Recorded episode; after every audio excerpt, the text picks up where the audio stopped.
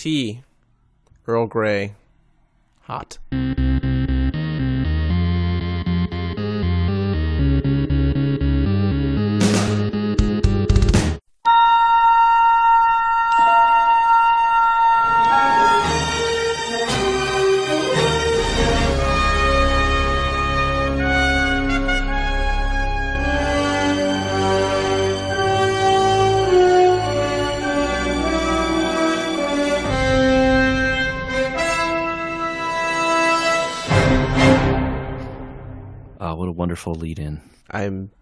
Drinking it right now.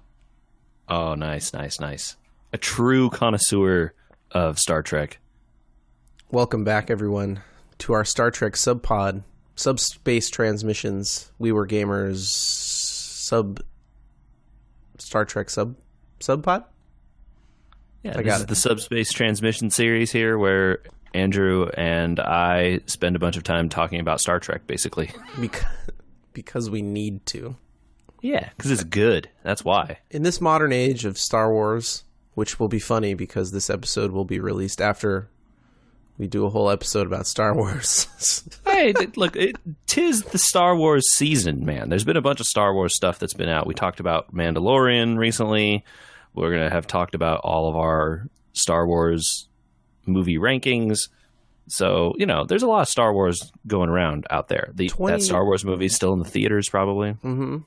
Twenty. When did they? When did they release that Force Awakens film? Twenty 15? fifteen, maybe. That sounds right. Something like that. It has been the season of Star Wars since then, and I feel like 2020 is shaping up to be Star Trek is back. Well, they're certainly making more Star Trek than they have been in a good long time. It's pretty clear that that online CBS service is uh, funded by and therefore being produced for Star Trek people. Yeah. Or if not if not funded by, then certainly they're a high proponent or a high percentage of the subscribers. Clearly they they know who's buttering the bread over there. Exactly. So let's see. This year there's going to be Star Trek Picard. There's going to be a new season of Discovery. There's going to be Lower Decks. There's going to be uh, another show, I believe, in there somewhere. Is that animated show this year or That's is that a- Lower Decks show. I think that's this That is Lower late Decks, okay. summer, I believe. Yeah. But right now, I mentioned tea Earl Grey hot because this month, the week after this podcast airs, I believe, Yeah, cuz I think it's near end of January, right? yeah, So, yep. will be the premiere episode of Star Trek Picard, which is maybe the thing I'm most excited for so far in 2020. Yeah, I really want to see it. I'm I'm excited to to get in there. Star Trek's Twitter account tweeted last month. Yeah, last month. so, of course, we waited a whole month to do it. Not sure where to start your Picard prep? Here are a few episodes to get you started. Thumbs up. They listed Datalore, Best of Both Worlds, Family, I, Borg, and Raven, which is a Voyager episode, of course, because Seven of Nine is going to be in that show. So we took it upon ourselves to. Uh, we I originally said we should just reread the recaps because I'm sure we had seen all those episodes a bunch of times. Which, to be clear, we all have we have seen all of these episodes before this. It's not like this is our first watching of any of these. No. But uh, we just rewatched them instead of reading recaps.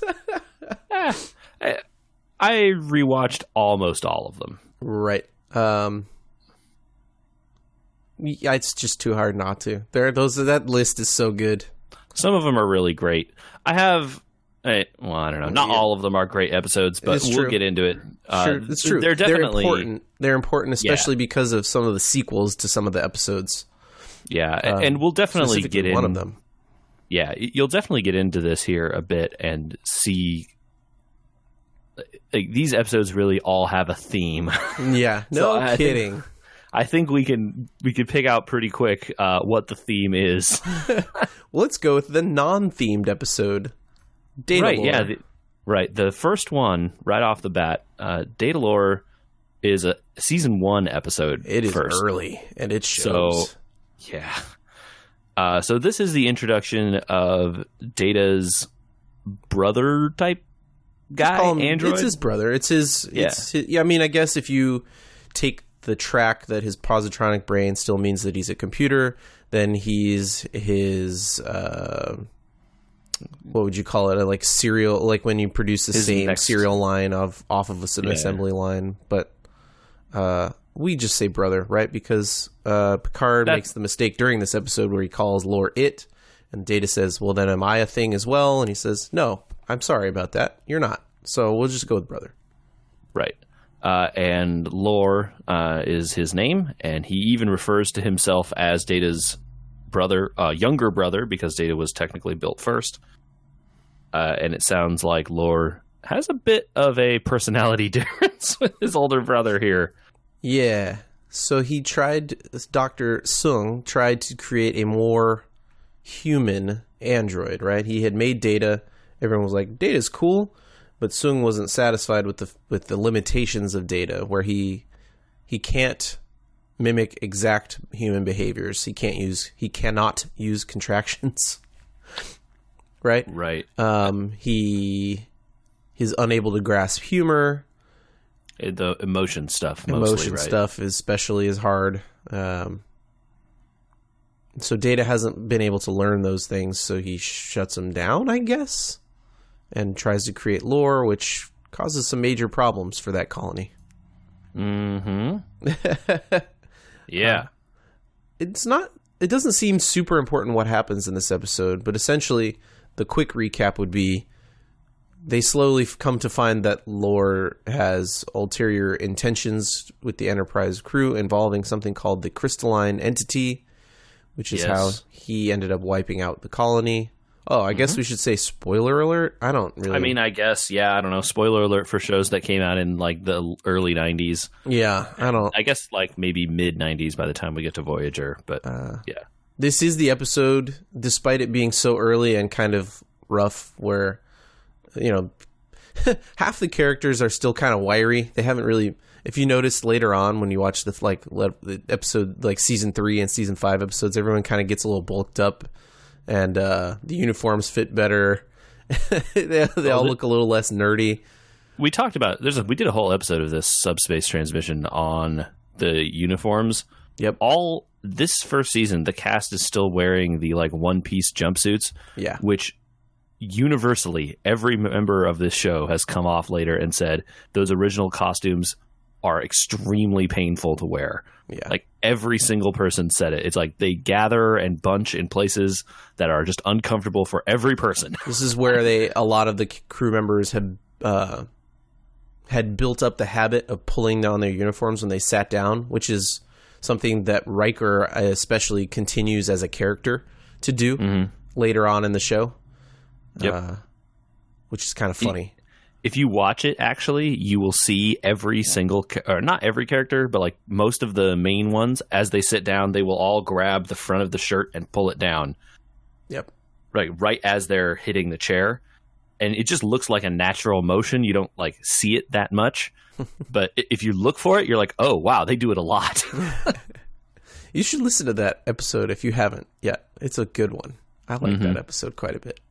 Um, so Lore betrays them. He betrays Data. Uh, this is one of the episodes, despite it being early, where Wesley Crusher. Uh, we get the "Shut up, Wesley," mm-hmm which is extremely memeable these days.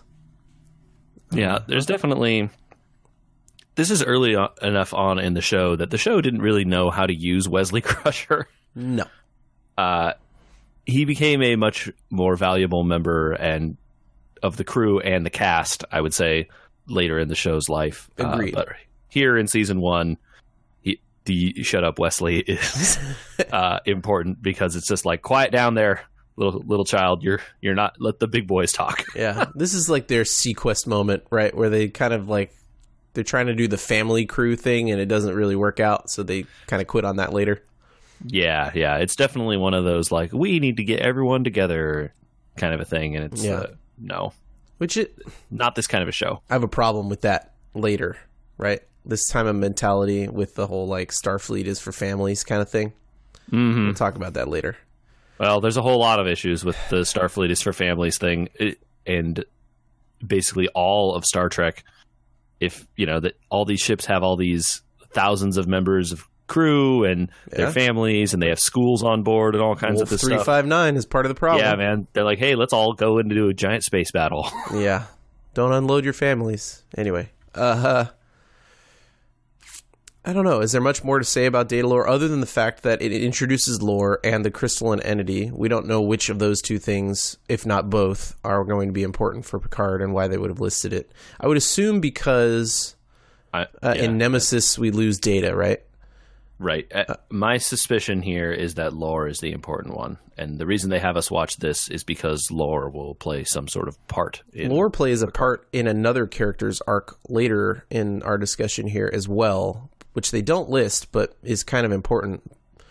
Um, I think it's because they need you to know that data comes back through lore later, right? Hmm. Well, we will see, I guess. I guess. I mean, or so how many datas have they found? They found they found lore. They found that extra data during another movie.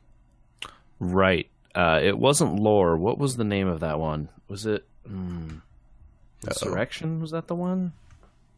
I don't know. It- yeah, there was another uh, Soong android. That one was kind of like I want to say it was. slate, right? Yeah, yeah. Hmm.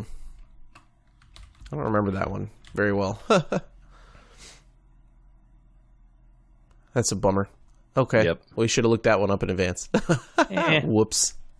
Anyway, I think Uh, there's only the three. there's definitely that. Okay. Let's move on. The rest of the subset of episodes are either tangentially related or exactly related to being assimilated by and then removed from the Borg. Correct.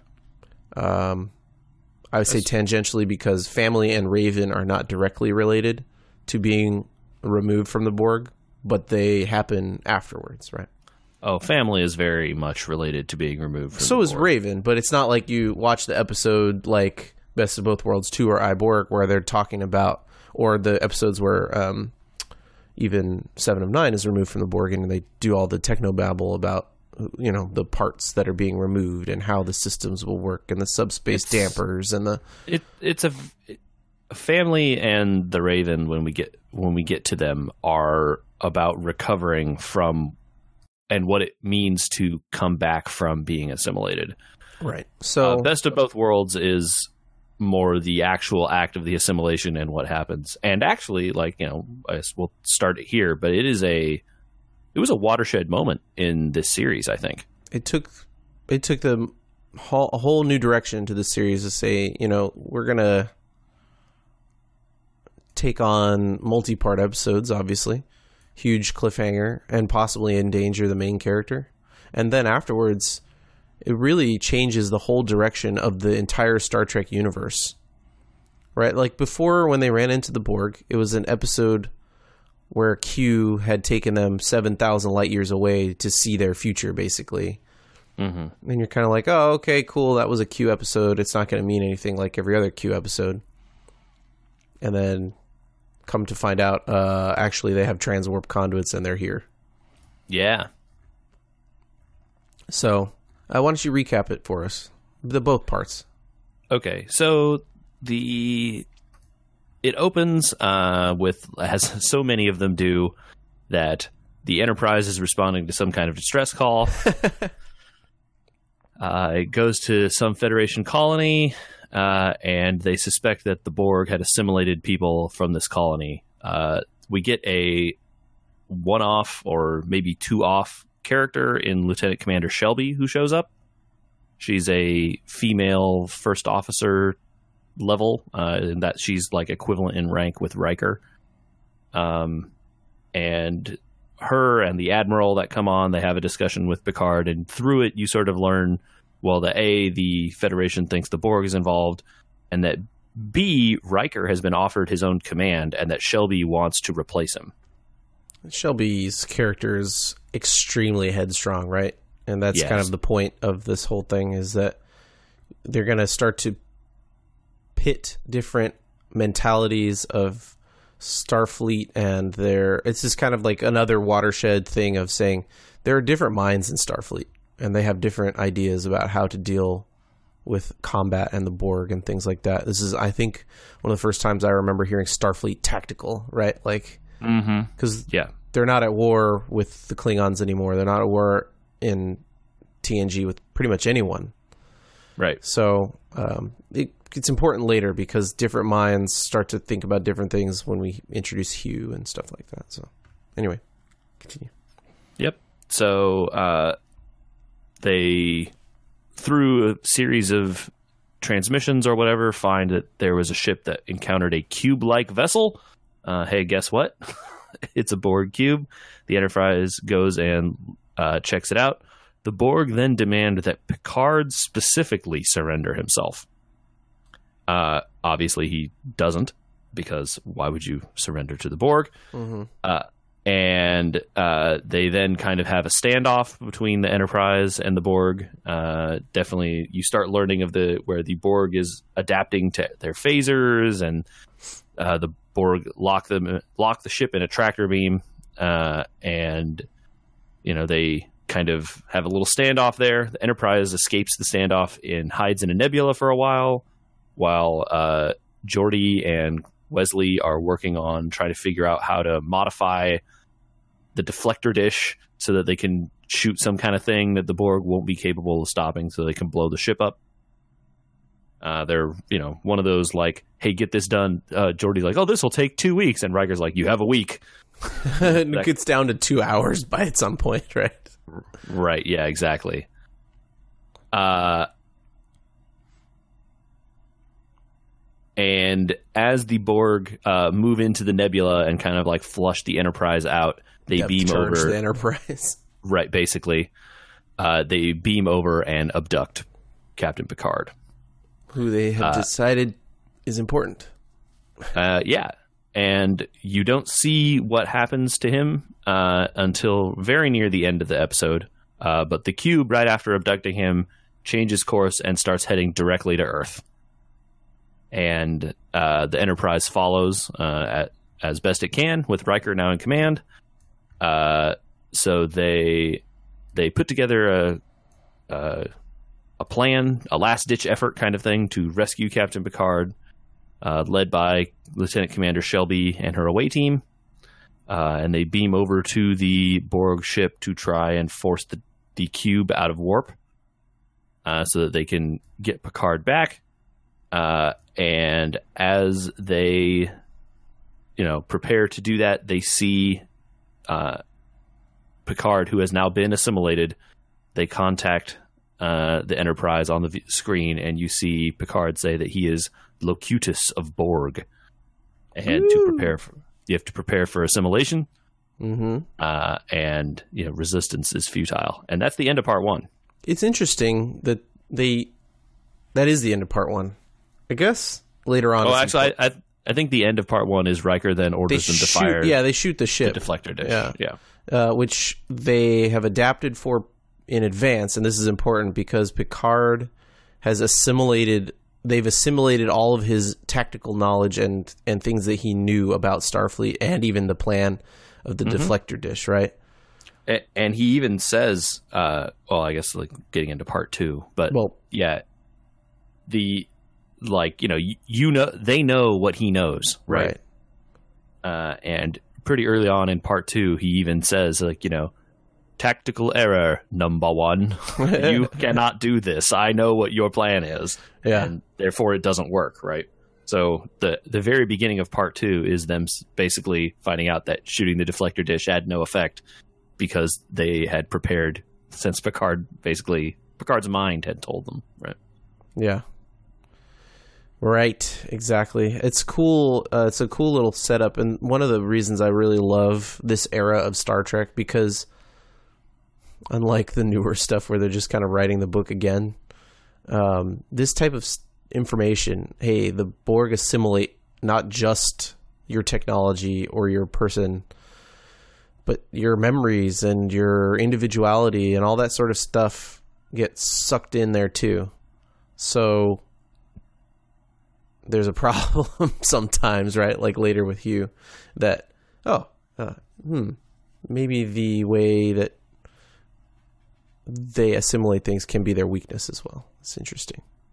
Yeah, they they kind of uh, yeah, it's it's a really it's an interesting puzzle for sure. Mm-hmm.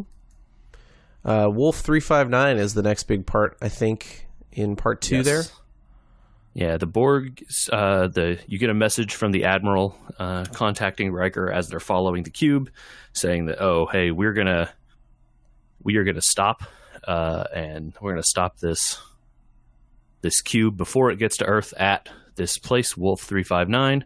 We got a whole fleet of starships here. Um, the Enterprise has been forced to stop following it because they can't follow at the high warp speed that the cube can do. So to make repairs and stuff, they stop uh, and they said, "Oh, we'll meet you guys there. Don't worry, we'll join the fight." uh, however, uh, when they do eventually catch up to uh, the fleet at Wolf Three Five Nine, they find out well, they are way too late, and uh, it didn't go good for our friends in Starfleet. There, no, many of them uh, perish. yeah, Basically, Uh, the- should. I think the the admiral and everyone else, right? Basically, Right. The, almost the entire fleet there uh, is destroyed, and there's a bunch of ships. And you this like this event, like this uh, fight at Wolf three five nine, ends up becoming like a big, like kind of a a big moment in Federation history later. a historic, yeah, moment. It's a touchstone for a lot of other characters as well, Mm-hmm. uh, including Sisko. Uh, we've talked about in the last episode. One of the things I wonder how, and I I know why, obviously, but Picard, right, is assimilated and knows how dangerous the Enterprise is. He has to respect number one and all those people. It speaks to either, and I, maybe this is the answer: Picard's hubris a little bit that the cube doesn't just turn around and blow away the Enterprise. Well, at the it is disabled uh, as their as the cube is heading to Earth. You know, Yeah, so they can and you know the I assume the Borg could predict that they wouldn't be able to fix it fast enough to stop them uh, from fighting all the the fleet. But I guess at you know at the end of the day, the Borg are pretty single minded about what they're looking for here, and it is assimilation. yeah. and kind of everything else is whatever. Good point. Uh, yeah. All right, So uh, continue on. so we we move on. Uh, the Enterprise keeps following the. Uh, now that the fleet has been destroyed, the Enterprise keeps following the trail of the cube and offers to negotiate with Locutus. And then, of course, he just tells them that like there will be no negotiation. Resistance is futile. Uh, and they then do the uh, which maybe this was the first time. I don't know if it was, but they separate the saucer section here in a kind of like last minute. Well, I don't know, last minute in an attempt to give the Borg more things to To shoot, shoot at. at. yeah. This is a distraction, right? Right. Uh, they basically, uh, and of course, Picard knew they had this option available, so he, you know, he even tells them uh, again, Riker, that like, hey, this is once again, I already knew you were doing this, so I know what to do here. Um, but Riker flips the script, and instead of firing from the uh, not the saucer section, right? What is the other section? The star drive section? I don't know what they call the other one. Uh, anyway, uh, Riker does the opposite, opposite, right, and shoots from the saucer. Um, Right. And he starts firing this anti-matter matter spread, which basically they use to help disrupt the Borg sensors enough so that they can get a shuttlecraft with data and Worf through the Borg shields and aboard the cube to get Picard back, which is sort of their plan all along. Uh, this works. They kidnap Locutus and bring him back. However, the Borg don't care, and then they leave and Nope. head keep going straight for Earth. Yeah, they got all his info. As much as they wanted him to be the spokesperson of the Borg, right? Like, uh, Mm-hmm. eh, one drone isn't that important, even if it is Locutus. Uh, at least at this point in the show, it becomes more important later, I guess, when Borg queens become a thing and Yeah, Hugh this point, recognizes him as Locutus and all that sort of stuff. Yeah, but at this point, we just have a captive Borg here. Uh, they're trying to disable his weapons, and they're trying to figure out how they can use Picard to get back at the Borg at, that are rapidly heading towards Earth. Uh, and I don't. Uh, so they, they basically, uh, you know, they're they're using data to connect to the Borg to the uh, machine part of the Borg through Picard, Mhm. right? And Data is doing a bunch of like, I don't know, techno magic. Essentially, is like, oh, let's try and disable their shields. Ah, it's it's encrypted. I can't, or ah, this I can't do this thing or this other thing. What ideas does anyone have? You know, and they all kind of are out of ideas. Data has tried accessing every routine he can think of that would be beneficial to their fight against the cube. And you get the moment where Picard breaks out, right? Oh And- no. And mutters, he grabs Data's hand, right? And, and tells him, sleep. And that's all, that's all you get. And, uh, it's not, you know, it's not sure, like the, the, the crew around him interprets it as, oh, you know, he wants to sleep. He's been, he's exhausted from this ordeal. He's really tired. But, but Data, Data. Data has his has his uh, thinking cap on, and actually, what Picard was suggesting here is that he command all the Borg units to enter their sleeping regenerating mode, which is apparently not a protected routine, Huh. uh, which caused them to then turn off all their weapons and their shields, and the cube stops. Pew pew.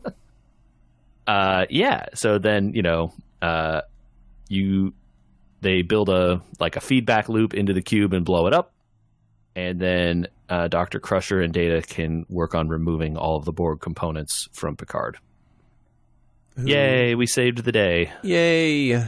Who uh, has all his components removed without any issues because they explain later uh, he has not been assimilated for very long, so the nanites and all that have not integrated with his body permanently. Right. So they are able to remove the the Borg coverings because they were just you know covering as opposed to completely within his system. Yep.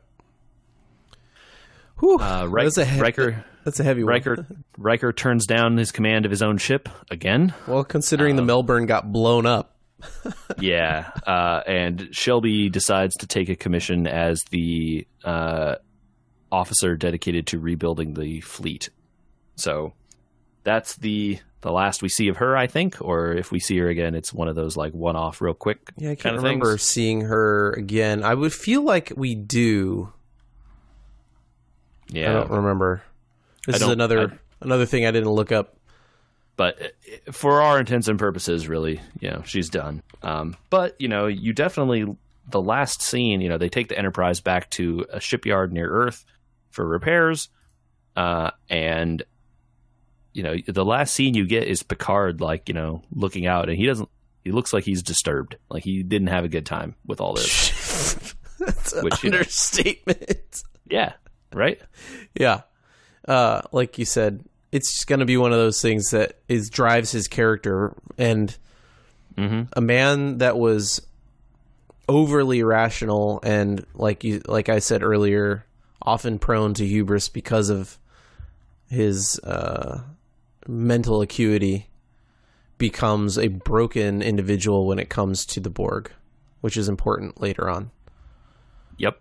Um, but that I think we spent a lot of time here because it's really important as far as what's going to happen, obviously, in this show, considering what they've focused on to tell us to watch here, and also because it becomes so important for Picard. It changes his destiny in a way, and and it changes the the future of the Star Trek universe and how it becomes about how does humanity deal with an issue uh, like the Borg, which is kind of um, treated as inevitable, maybe.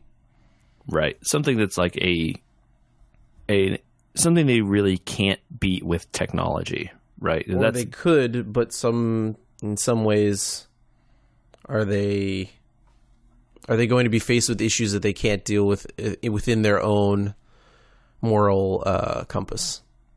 Right, definitely, yeah. So, and it was a, uh, you know, it was a, like a smash critical hit at the time. This was a, you know, as a two part episode. This was a cliffhanger between seasons. So you kind of end the first part on Riker telling Worf to fire the deflector dish at the cube as Picard is talking to them. And that's the end of the season. And so then there's a whole year between then and when the next episode comes out and you find out that it didn't do anything. Yeah. Um Which is so it, it's got to have been like, wait, great what? drama. oh yeah. do anything? I'm sure we people- waited six months for this. Yeah. Uh, you know, so it's a it was a long time. Uh, and you know, again, one of these kind of this kind this episode uh, pair here is definitely one of the ones that if you ask someone about the next generation, they probably remember this one. Like, or these are the ones that are v- one of the most well known. Yeah, they'll remember it. Yeah. I like it a lot. I mean, it's just one of those ones where it feels like light at the beginning, and then it just spirals down this dark path towards the end of the first episode, and it's so good to watch. It's so good. We're just like, oh man, this is getting out of control. Mm-hmm. Yeah, it's good, good, good, good. All right, family is the one we should talk about next, or should we go Well, we To- can go in to Hugh Go in or- instead? Let's go in. Let's go in order here. Okay. Um, so, family is in fact the exact next episode after the Best of Both Worlds Part Two. So, uh, the Enterprise is still in space dock, and they are repairing it, and so the crew gets some time off. And we hear from Picard that he is going to go visit his uh, his family in France, and uh, Worf's parents are going to come to the to see him. Uh, He's not happy is- about that, but I don't know that that's really the focus of our episode or time here on this podcast. Well, you know, uh, crucially, earlier in season three, right, Wor- Worf was discommendated, uh, you know, via uh, from the Klingon Empire because of his issue with you know, like not accepting the Klingon High Council and, and all the stuff that's going on over there.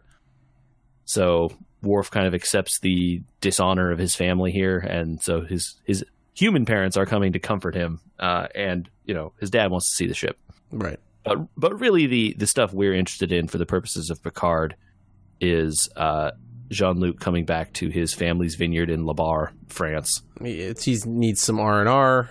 Uh, he gets a little flack for going there from Troi, and I don't understand why. Maybe because she's trying to say you need to know what you're dealing with when you go there instead of trying to ignore it. Maybe. Maybe, um, Hmm. Anyway, continue. Uh, so the the family is run by his elder brother Robert, uh, and then uh, his wife, and then their son Rene, and uh, basically, you know, this is Picard coming home. It's clear he hasn't been home in a really long time. He never has. He, he has never met Renee. Uh, and Renee is a what, boy of what? How old did you say the kid is? Ten, maybe, Maybe. less. Yeah. Yeah. Uh, and then he he meets his brother's wife, and it's clear he's also never met her before. Oh, really? yeah. He's Oh, yeah, she's like, so. oh, it's so nice to finally meet you, Jean Luc, and he's like, for me as well, and it's. Whoa, dude! I'm pretty sure your brother's been married for quite a while, based on like how they act and what's going on. So I did. I get. ah, Maybe I just missed that part. I didn't get that part where it was like, it was like it was like one line when they first met, hmm. basically. Th- Okay. that was the impression that I got. yeah, I Um, guess you're you're right. Yeah. Yeah, and it's uh it's tough. Like basically it's just a lot of Picard like, you know, coming back and he and his brother clearly don't like each other. Uh, his brother clearly doesn't like his choice to be in Starfleet and not on the. F- I would say I would say Robert loves him because he's his brother, but also hates him for being in Starfleet and not on the Vineyard. Right? yeah, he he left the family business essentially, right? And So he's bitter about that, I would say, Right. and and he has this like irrational hatred of technology, right? So Picard, I remember he says, "Oh, you found the best cook in France," and he's like, "Yeah, because it doesn't come out of a replicator." It's like, okay, dude, calm down. well, eh, they even yeah, they even talk about like, oh, I remember when Picard says, oh, I remember when father and mother would argue about getting a replicator, and father said no, you know, and, and that was the end of the discussion, right? And Right. and you know Robert is like, yes, great. No replicators. I'm against all this technology. Life is too easy. We've made things too great. Everyone needs to be here and, and work on the farm. Yep. Uh, and it, it is. Uh, you get the impression that not he's. Well, I mean, he even straight up says he's jealous of what Picard has done. Right? Oh, very much so. But it's also the kind of it's the Star Trek way of saying like, hey, there's an actual issue here of of technology in the future overtaking our lives and and we lose out on some of these things. Like Chateau Picard's wine is so good because Robert tills it all by hand and and goes out and touches every grape and you know and yeah, he he helps keep the old ways. Uh, and I think there's even like a, a mention at some point uh, when Picard is talking to his other friend, which is kind of like the C plot uh, of this episode. But you get the the impression that like this vineyard is one of the one only one of the few that does it this way. Most of them are not done this way anymore. Um, is kind of like a throwaway line. It's like, oh, it's great that he tries to keep the old traditions or whatever, you know? Mhm um, and it's a case where like it's clear that he doesn't want to change. And you know good or bad it is what it is right? I love that they have the same hair. i know. Th- this actor uh, who uh, jeremy kemp uh, who sadly has passed away uh, is a wonderful actor i actually really liked his performance as robert here uh, and I wondered for a while if he was going to come back in Picard, but obviously not, since he passed away in 1998. Well, also, uh, I have a hard time watching this episode. He can't come back, um, as we learn in G- Generations, the one where they have the ribbon. Picard doesn't want to leave the ribbon because inside the ribbon are Robert and Renee, who he tells us in Generations he never told anyone on the ship, but they died in a fire. Ah, okay. I had forgotten that aspect. Yeah, Yes. it's this is kind of I I uh I got a little teary when I rewatched this and Renee comes on and they have that moment where he's like, "Oh, you're my nephew from the Enterprise," and and uh, Right. oh no, I'm oh I'm your uncle th- or you're my uncle then, and they do that in the ribbon, that little Mm-hmm. that little scene in the ribbon, and that's it's like heartbreaking thinking about it. and the uh, Renee is so cute as he's talking to Picard when they first meet, and he's like, "What is arrogant son of?" A-? Oh, okay, okay, son. We don't we don't need to talk about this. Yeah, It's not important. it's not like super hard to watch, but like I definitely got like a little misty, being like, "Oh man, this." You know, I know what happens to him and Robert, and it's like, Yeah, I had really- I didn't remember actually that part of the the history of it, so that's uh, definitely puts a different spin on watching it for a sure. little bit, doesn't it? Yeah. Um, during his time there, uh, he is kind of tempted to start working on this underwater research project with his other friend from home. Yeah. Hey, Uh, maybe don't go back to Starfleet. Stay on the planet. You can get to know your family better. You can work in the ocean. It's kind of Right. like exploring. And, you know, that they're talking about, uh, oh, it's a new frontier. We're talking about raising a continent and doing all this stuff and blah, blah, blah. And, uh, you know, Jean Luc starts seriously considering it, um, which, uh, you know, the friend is r- delighted by. But uh, eventually, uh, after, I don't, I don't know, some. Uh, some wine is consumed mm-hmm.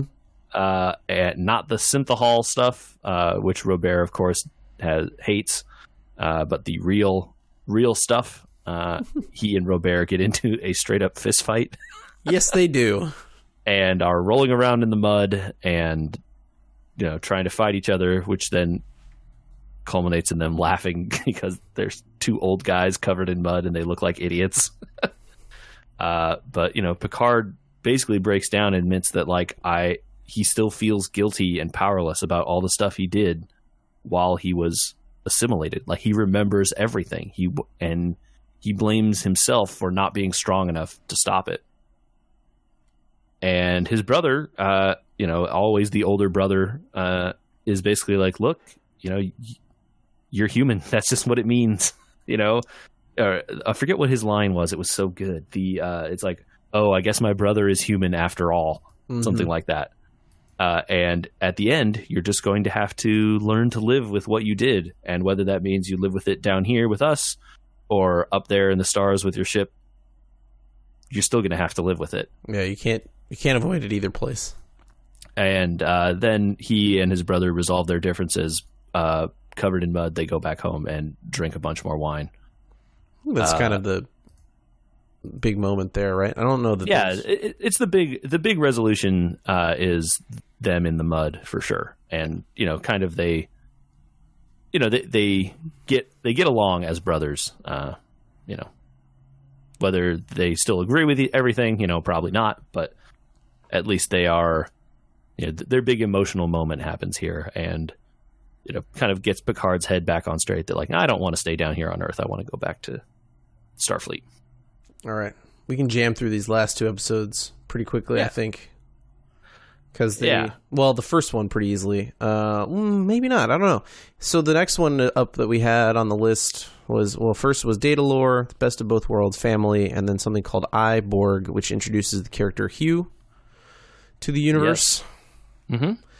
Uh, hugh is a disconnected drone that they find in a crashed drone scout ship and they basically separate him from the collective by blocking off his transmitters mm-hmm Picard immediately comes up with a plan to use some sort of virus or something and use right. him like a typhoid Mary and send him back to the collective to kill them all. Exactly. Uh, uh Guinan is totally cool with that plan. right. Guinan, whose people were assimilated by the Borg, um, it is like, yeah, this seems good. Another plot point in Generations, or yeah, Generations, that the same movie right? And, because El-Aurian is is also Guinan's same people, anyway. right? Yeah, uh, uh, they they talk about here. Uh, you know, the the senior crew kind of deliberate the idea that like, isn't this kind of like us committing genocide? Maybe. Yep.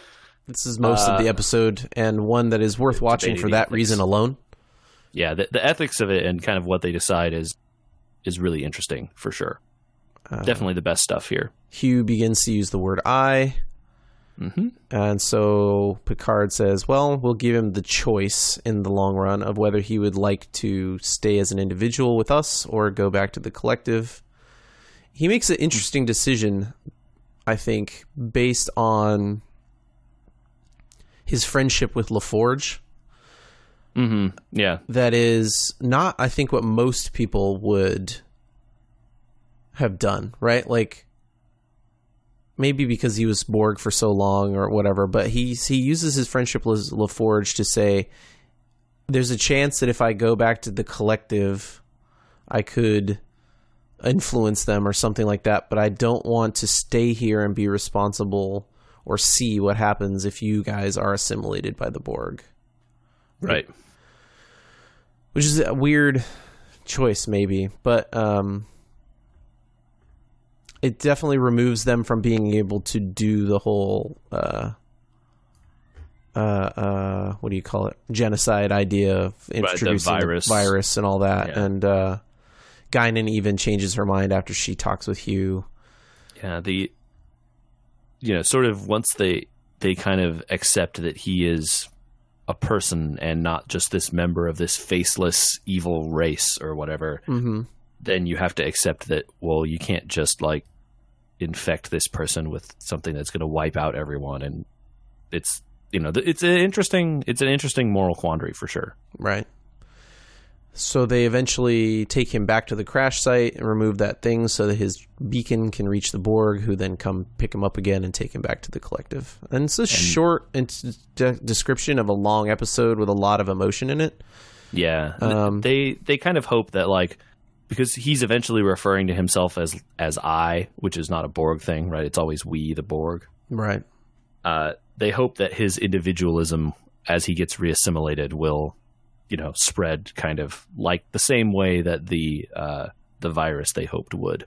It's interesting to think that because they know individuals are coming in, they're immune to the individuality of new Borg. But like, if a Borg drone is reintegrated, they don't like have a safeguard, you know, for the Right, Borg yeah. for the drone to have become an individual. So that's a weird thing that they introduce here in this episode. But it pans out. I don't know. It wasn't on the list really, uh, which is odd because the next episode of this is a two-parter. If you follow Hugh's story with Descent and Descent Two, I don't know if you remember those. Uh, I don't. The next episode in order is called the next phase. No, so it's it's is a couple seasons later. I think it might be a Ah, full okay. season later. Uh, it might be like a full season later, but they run into. Uh, they're getting attacked by Borg, but the attacks do not like follow Borg protocols or whatever. So they trace Oh, the, the right, attacks yes. back to the cube that Right, has been taken over by Lore. Right. Yes. because Hugh's individuality infected the cube and the Borg cut the cube off. right. Yeah. The the rogue Borg. Yes. Uh, Hugh is leading an underground resistance against Lore. It's weird that they didn't include this in the list because it includes Lore and Hugh, you know, I think the and it leads to uh, Lore's death too. I think the reason for not including it is likely uh, they're not interested in the like the further adventures of these people. It's more of a like, hey, here are these people. Let's set up who they are and what they're going through. Well, and the and it doesn't it doesn't speak to the removal from the collective like all the rest Right. of these episodes do. yeah, exactly. but I think it might end up being important that you know Lore and Hugh knew each other, and Lore gets deactivated because of Hugh, basically. um, I did look it up, by the way. The other android we were thinking of is called B four, Ah, okay. and there's that little scene at the end of mm, Nemesis, I think it is, or Insurrection, or whatever, where Data dies, but he has transferred all his knowledge into B four Uh, to try and help him become a a better android because he's not very sophisticated. Mm. Um, I guess it turns out that all of them end up being deactivated. I didn't realize there were so many Soong androids. Like he made one of his wife. I forgot about that one. The one of his wife was the one I was the third one I was thinking of because that's like his supposedly his best one or whatever. This is the one that could age, which is Right. It's just like related to Lal in a way, which I remembered Lal, I guess, but that's Right. not a Soong android. That's Data's. Right. I would say that Data created that one. Anyway, I forgot about it. And then supposedly there's two more that we don't remember, but whatever. Whatever. uh, so it'll be interesting to see how uh, Hugh and the Borg here from this I, Borg episode, how he shows up in Picard. It ha- They've I mean, they, the character has to, right? I mean, Oh, they said he is. They, there's a guy cast as him, so Okay. he's Is in the same he's guy? in the show. Uh, no, it's not. Oh, I don't. I don't think so. everybody else is the same. Uh, yeah, I don't. I don't believe it's the same person. Okay, well, say la vie. You can't get get everybody. Um. Okay, that leaves us with Raven on their list here, which is an odd standout of a Voyager episode, obviously. Oh, actually, it is the same person. I'm wrong. Aha! They got him. All right. Mm-hmm. Jonathan, Del Arco. Del Arco, the same person. Yep. I wonder what he's done since. Oh, he played another character called Phantom. No research. Moving on. It's really easy to keep Memory Alpha open while we do this. Uh, Yeah, it is.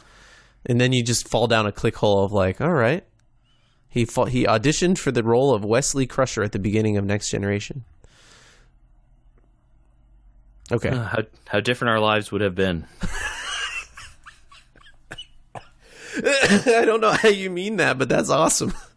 Well, I don't know. I mean, like, uh, If anyone except for Wil Wheaton has Will gone on to embrace the like silliness of that character and in the rest of his life, and Right. I wonder if this guy would have done the same. Yeah, you got to wonder, right? A lot of the actors did, though. You know, even Oh, yeah. Oh, Tasha Yar, like embracing that she's a beloved character that died so early on. You know, Mm-hmm. um, and still embracing Star Trek, even though she was only on it for you know a two season, one season, Season and a half or something. season and a half. Yeah. Um. Okay, so that leaves Raven, which is an episode of Voyager. Voyager that I want to preface by saying a lot of people think is good. This episode is good. A lot of Or- people think this episode is good. Uh, I don't necessarily think they're wrong in the context of it's a good episode of Voyager. okay. Of Voyager, it's a good episode. I have a real, real big problem that with it. Let's hear it. We have to recap the show first. Uh, do we? I don't know. Okay. Okay. Well, This- we'll do it real fast. Seven of Nine is a liberated Borg drone who has been living on their ship, uh, Voyager. and Voyager, and uh, she starts having flashbacks and To a Raven attacking To and Borg a- a- attacking her. a bird and and Raven and a Borg attacking, and there's a whole reason why, but it doesn't matter. She steals a ship and goes and finds this crashed Federation ship, Called the Raven. it called the Raven, which turns out to be the ship that she and her parents were on when they were assimilated.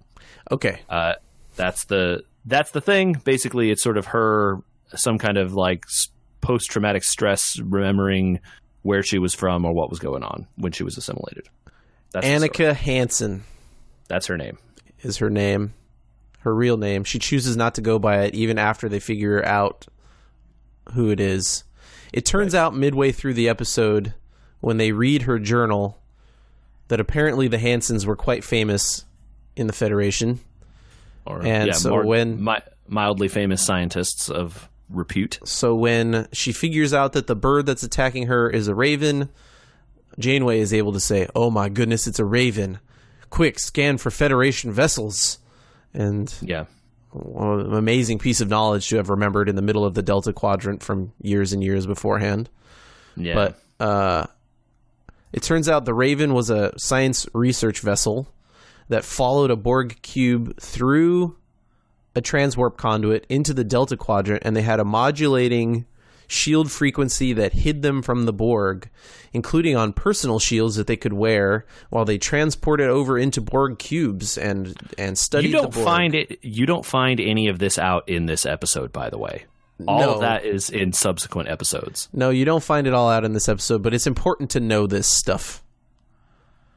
Hey, Because not as far as this episode is concerned. this episode is about her coming to deal with the fact that she is no longer a- attached to the Borg, right? So, like, in the middle of this, she thinks that she's being summoned to this place by the Borg, right. right? And so she goes through thinking, and this is very similar to the Hugh episode. She has this moment where, hey, I'm going to rejoin the collective, but when I rejoin the collective, Tuvok, who has caught up with her to try and stop her from going to this place where she shouldn't be because it's in a territory that they're not allowed to go, she says, "I'm not gonna, I'm not gonna let them assimilate you. Don't worry. Like I'm gonna rejoin when I get there because she thinks she's headed to the Borg, but you're my crew and friend, you know." And and so there's that whole coming to understand what it means to be liberated Borg and all that sort of stuff.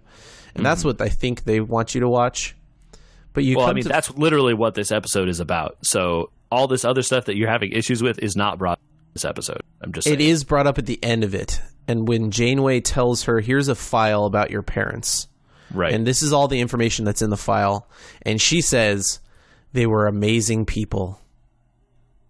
And I am irate with the idea that they did all this stuff with the Borg and took their three year old on a ship into the Delta Quadrant to study the Borg. I mean, I don't know how this is any worse than Picard and the Enterprise having a bunch of kids on board either. I and that's what we talked about. I said when when Wolf three five nine happens, we're going to talk about it later on with like Starfleet just being like families are totally cool on ships. You'd think they'd have learned their lesson a few times, and moreover, you'd think that uh, we're going to go study the most dangerous things in the galaxy. But we have these modulating shields, so our three year old will be totally safe in the Delta Quadrant with us, wandering around with no plan I to get back. I don't think they intended to go to the Delta Quadrant to Oh, they with. definitely did. They followed it through the conduit. Yeah, but did they intend to follow it through the conduit, or were they just sure they- following it? I'm pretty sure they did.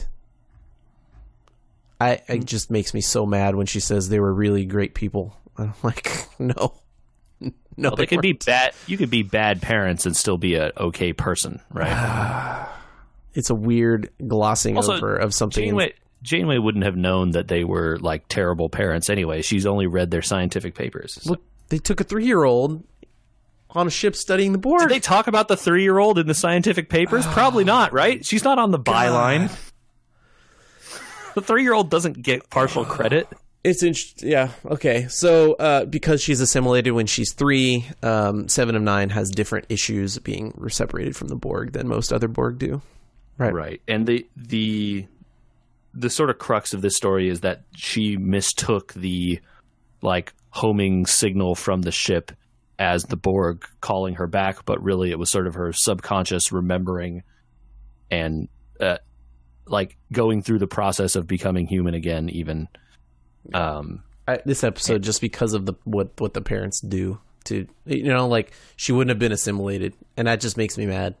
So I, okay, it starts to dredge up bad memories. the uh the parent in you is overriding your sense of person who's having fun watching Star Trek. I agree. it. I, understand. I get it. I, don't say Uh, that I'm immune to that kind of thing.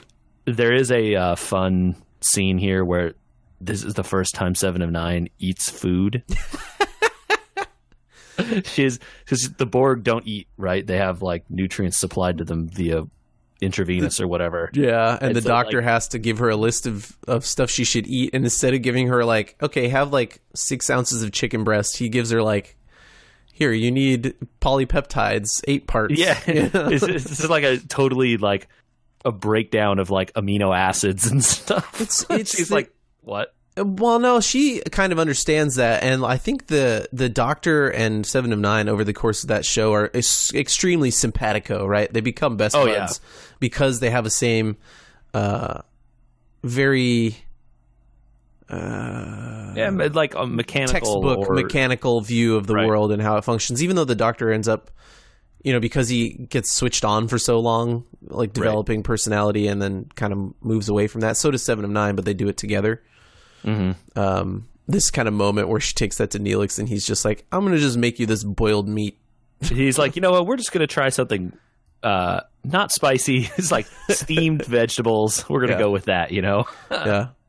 uh, pretty good. Sad Uh, that the scene is ruined by him, by her little homing beacon thing when she shoves him over. yeah, bummer. Yeah. Uh, but that, that was a, a good part of this episode. It was pretty Uh. I hadn't watched any Voyager in a while, and I have to comment that what were the people that made Seven of Nine's outfit thinking? It's looks so uncomfortable. There's no way that that outfit could be like something a person would wear on a regular basis. it is 100% glaringly obvious, you know, like that that is the beginning of changing over how costuming in Hollywood worked. yeah, I like Right? Like was- the, like that is it's just such a moment where you're like, "Huh, that's a costume." Okay. and the like and in this in this episode she's wearing this like brown thing there's like very clearly some kind of like ribbed corset or something underneath meant to Very show clearly. that like oh, oh look she's like still you know not a human under there it's like you know parts or whatever Right, because we mentioned earlier Picard's stuff could all come out, but Seven of Nine still has Borg implants in her because they're integrated with her organs at this point. She's been assimilated for twenty years, thirty years, whatever. right uh, and it's just I it'd been a long time since I had watched this show and I just didn't remember like how ridiculous it looked just so ridiculous it's Man. funny watching it and you're like, oh yeah, those uniforms because they they're on Voyager. They're stuck with the old uniforms, Yep. and uh, and then Seven of Nine comes along and you're like, oh uh huh, got it. So costuming had changed, but they were stuck because of story reasons, Yep. and uh, and now you Oh. know nowadays the costuming has gotten better with Discovery, but you know even the men's uniforms are quite form fitting. Yeah. It, this is like the epitome of like 90s, you know what's cool in space form fitting outfits? We Uh, can do which- that now. Yeah. I have to Uh, imagine she was very uncomfortable, Jeri Ryan. Oh, I- I believe she's given uh, interviews and stuff that was like, yeah, it's terrible. Like I had production stops for 20 minutes if I have to go to the restroom or something. Oh, no. Um, yeah, not great. Uh, but yeah, th- this episode, I, I know you have a lot of issues. The uh, the parents' It just- actions, which honestly they're bad. So It, yeah, it just no, de- it no just defense dredges up issues that come later, right? Where like this episode in itself is fine. It's not Yeah, like right home great, but it is that that emotional moment of realizing you're separate and an individual completely. yeah, and Seven accepting that you know, hey, she really isn't ever going back to the Borg now. It's kind of over, and she needs to you know understand who she is now as a separate person, and that's kind of the that's the emotional thrust of where the episode is going. Yeah. um, which is the thing that lines up with the, a lot of these other ones that we saw. I had to reread before watching that episode how she was.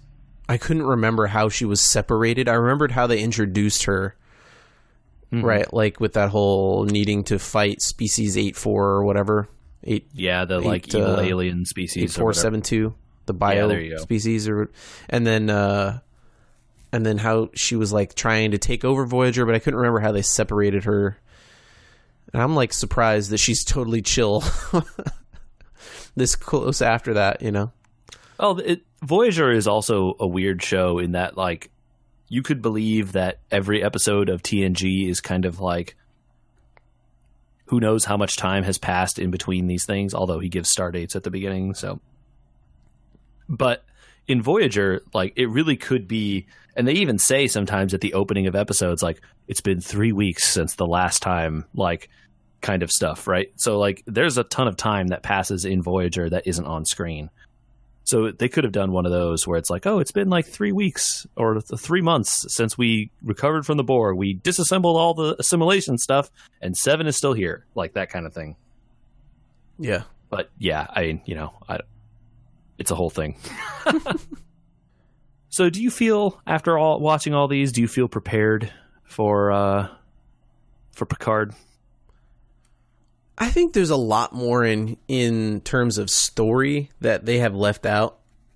I think I get clearly that you know the the woman in the trailer that is finding Picard has something to do with the Borg, right? Like now we know for sure Yeah, that she's some sort of Borg hybrid or or something, or something, Some- right? Something Borgy.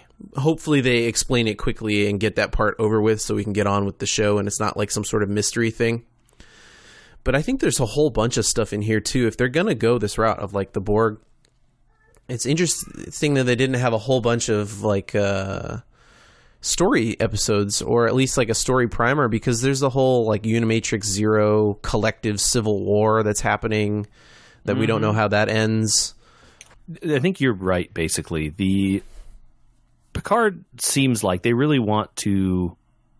They want you to remember about the Borg and what happens when you get out of the Borg. Right? It seems like that's going to be some kind of major thrust of the show. One would imagine. I mean, these are very, very close episodes. The only missing one is the Lore, right? Yeah. And so, so- it's that's the anomalous one to me. Like, what does that mean? Show. There's. It's anomalous because Lore isn't the one that has Data's memories. B4 is. So Right. They didn't show tell you to go watch any of the movies where it explains that Data's still kind of alive in memory. They didn't have you to watch the movie about the Borg where it explains the Borg queens. They didn't have you watch any of the episodes about what's going on inside the collective from Voyager. So one looks at at the show and says it seems like they did a lot of research and time to kind of come up with a plot that would drag Picard back out into the galaxy. They're bringing back tons of characters from TNG and Voyager that are Borg related. So you'd you'd think that this is going to be very story driven based on the history of of his history with the Borg. right of of all the history of the Borg. And so I wonder how tertiary it's going to be instead. I hope it's not going to be, but then people are going to feel lost if it does have like, oh, the Borg collective is in civil war and this is like a weapon from one side attacking the, you know, like I don't I, mean I yeah. get I get the feeling that maybe you know they're not giving Picard command of like the newest and fastest, most powerful vessel or whatever to go out there and fight the Borg. So Mm-hmm. maybe we're going to be finding out about you know a, a small section of Borg or a a sect or something that is in this one area doing something. Maybe that kind of a thing where it's not like you don't need to know about the greater what is happening with the whole greater collective because they're everywhere, right? All in, all over doing whatever their thing is. Well, and, and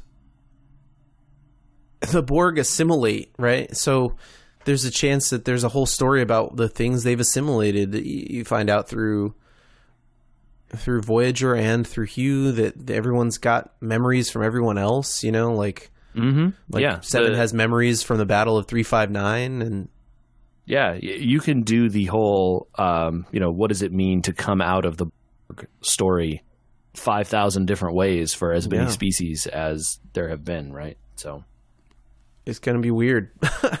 yeah, I'm excited. I hope it's good. You know, I, like we said before, we want it to be good. We do. I don't know. So I think as as we wrap up our prep for Picard episode, which is the hashtag they used, I didn't make that up. Um, Not a great one. not a great one, but uh, there's less, very less descriptions I could come up with. My brain is not. I need more Earl Grey, please. Where's my replicator? Man, Uh, so helpful. I, I don't know. I hope. I think you're going to get your wish. The dog's not going to be a thing. I think that that was clear pretty quickly when they stopped showing him in marketing. Yeah. If, if he was going to be a thing like permanently, they would have kept him in the marketing. But I think they had him there for that one little joke that his name was number one. he'll he'll be in some scene, right? Like we're going to Yeah. see him, but I think there's going to be a lot of cameos from TNG people. I think it's already been shown a couple of them. What is maybe a thing you're hoping to see or or not see as we get into this next week by the time this comes out? Yeah. Um, I'm hoping, you know, I, I think I just want a, I want a show that is more like, uh, that is less like Discovery and more like TNG or DS9. I think that's what I'm hoping for. Whether that means like, it, it doesn't need to have a, uh, or it doesn't need to do a like weekly you know anthology kind of thing like those shows did. It can still have a like a linear plot if that's what they want. I assume that's what they will want. Uh but i the sentiments and the like the production design and the kind of like uh the situations that arise in discovery in a lot of cases to me didn't feel really like at the same like with the same kind of optimism or the same kind of feeling that I got from DS9 and TNG. So I'm hoping we get some more of stuff like that. It's going to have to depend on the way that they write Picard. Totally. Picard still is optimistic about the world or not. Yes. So I, I hope we don't get the broken old man Picard and that we still get the hopeful aspiring guy. I feel like it's going to have a very Firefly vibe to it.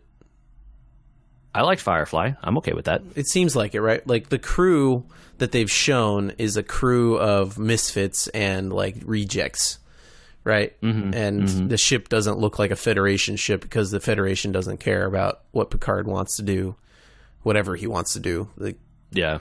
um, so my hope is they've shown a lot of Seven of Nine in the marketing, and mm-hmm. my hope is that when they bring in characters from the past, like these two Borg characters we've had to look at it's pretty clear like Data and Riker and all those ones are going to be one-offs. But I think if they're going to try and bring in a character with a bigger plot point that we get them for longer than like one episode that they become an integral part of the plot at least for more than one or two spots you know what i mean Yeah, if they do what they have done with uh, Philippa Georgiou in Discovery, dude i bring would her be back for several episodes. so happy if that's the kind of yeah that's what i exactly you nailed it that's exactly what i mean where we had Yeah. such a good character like Philippa and we thought we were robbed of her early on and then yeah, they we brought her back was oh, she was only in the first couple. Like they had Michelle Yeoh for like four episodes, and that was it. yeah But yeah, I, I would love that too. That would be a great way to to get some of these people. it would, it would it would make it feel more like those shows i think is what i'm getting at that like we have the same desire and i want to get there a different way Yeah, look, I'm in for it, man. Yeah. I think I think they've got us either way, so they know yeah we're they the know we're the people who are going to watch know. no matter how what it is. They So, know. this has been another subspace transmission. I hope that we'll be talking some Picard when we see you next month. But in the meantime, if you want to catch up on the other 14 episodes of this sub pod, or if you want to listen to a podcast about not having time to play video games, instead talking about them, where would you go? Yeah. Uh, you could go to Spotify and find us on Spotify. Search for We Were Gamers on there, and you'll get both this episode and all the previous ones uh, on there. We're also on YouTube. You can go to YouTube and search for We Were Gamers, and you'll find this podcast and others sorted helpfully into wonderful playlists and uh, various ways of listening. We're also available on your podcasting app of choice, Stitcher and Apple Podcasts, Google Play, all the various places that you can find a podcast. You can find us. Uh, and we're on social media at fa- at We Were Gamers on Facebook, Instagram, Twitter, all the uh, fun places you can hear us talk to you about this show.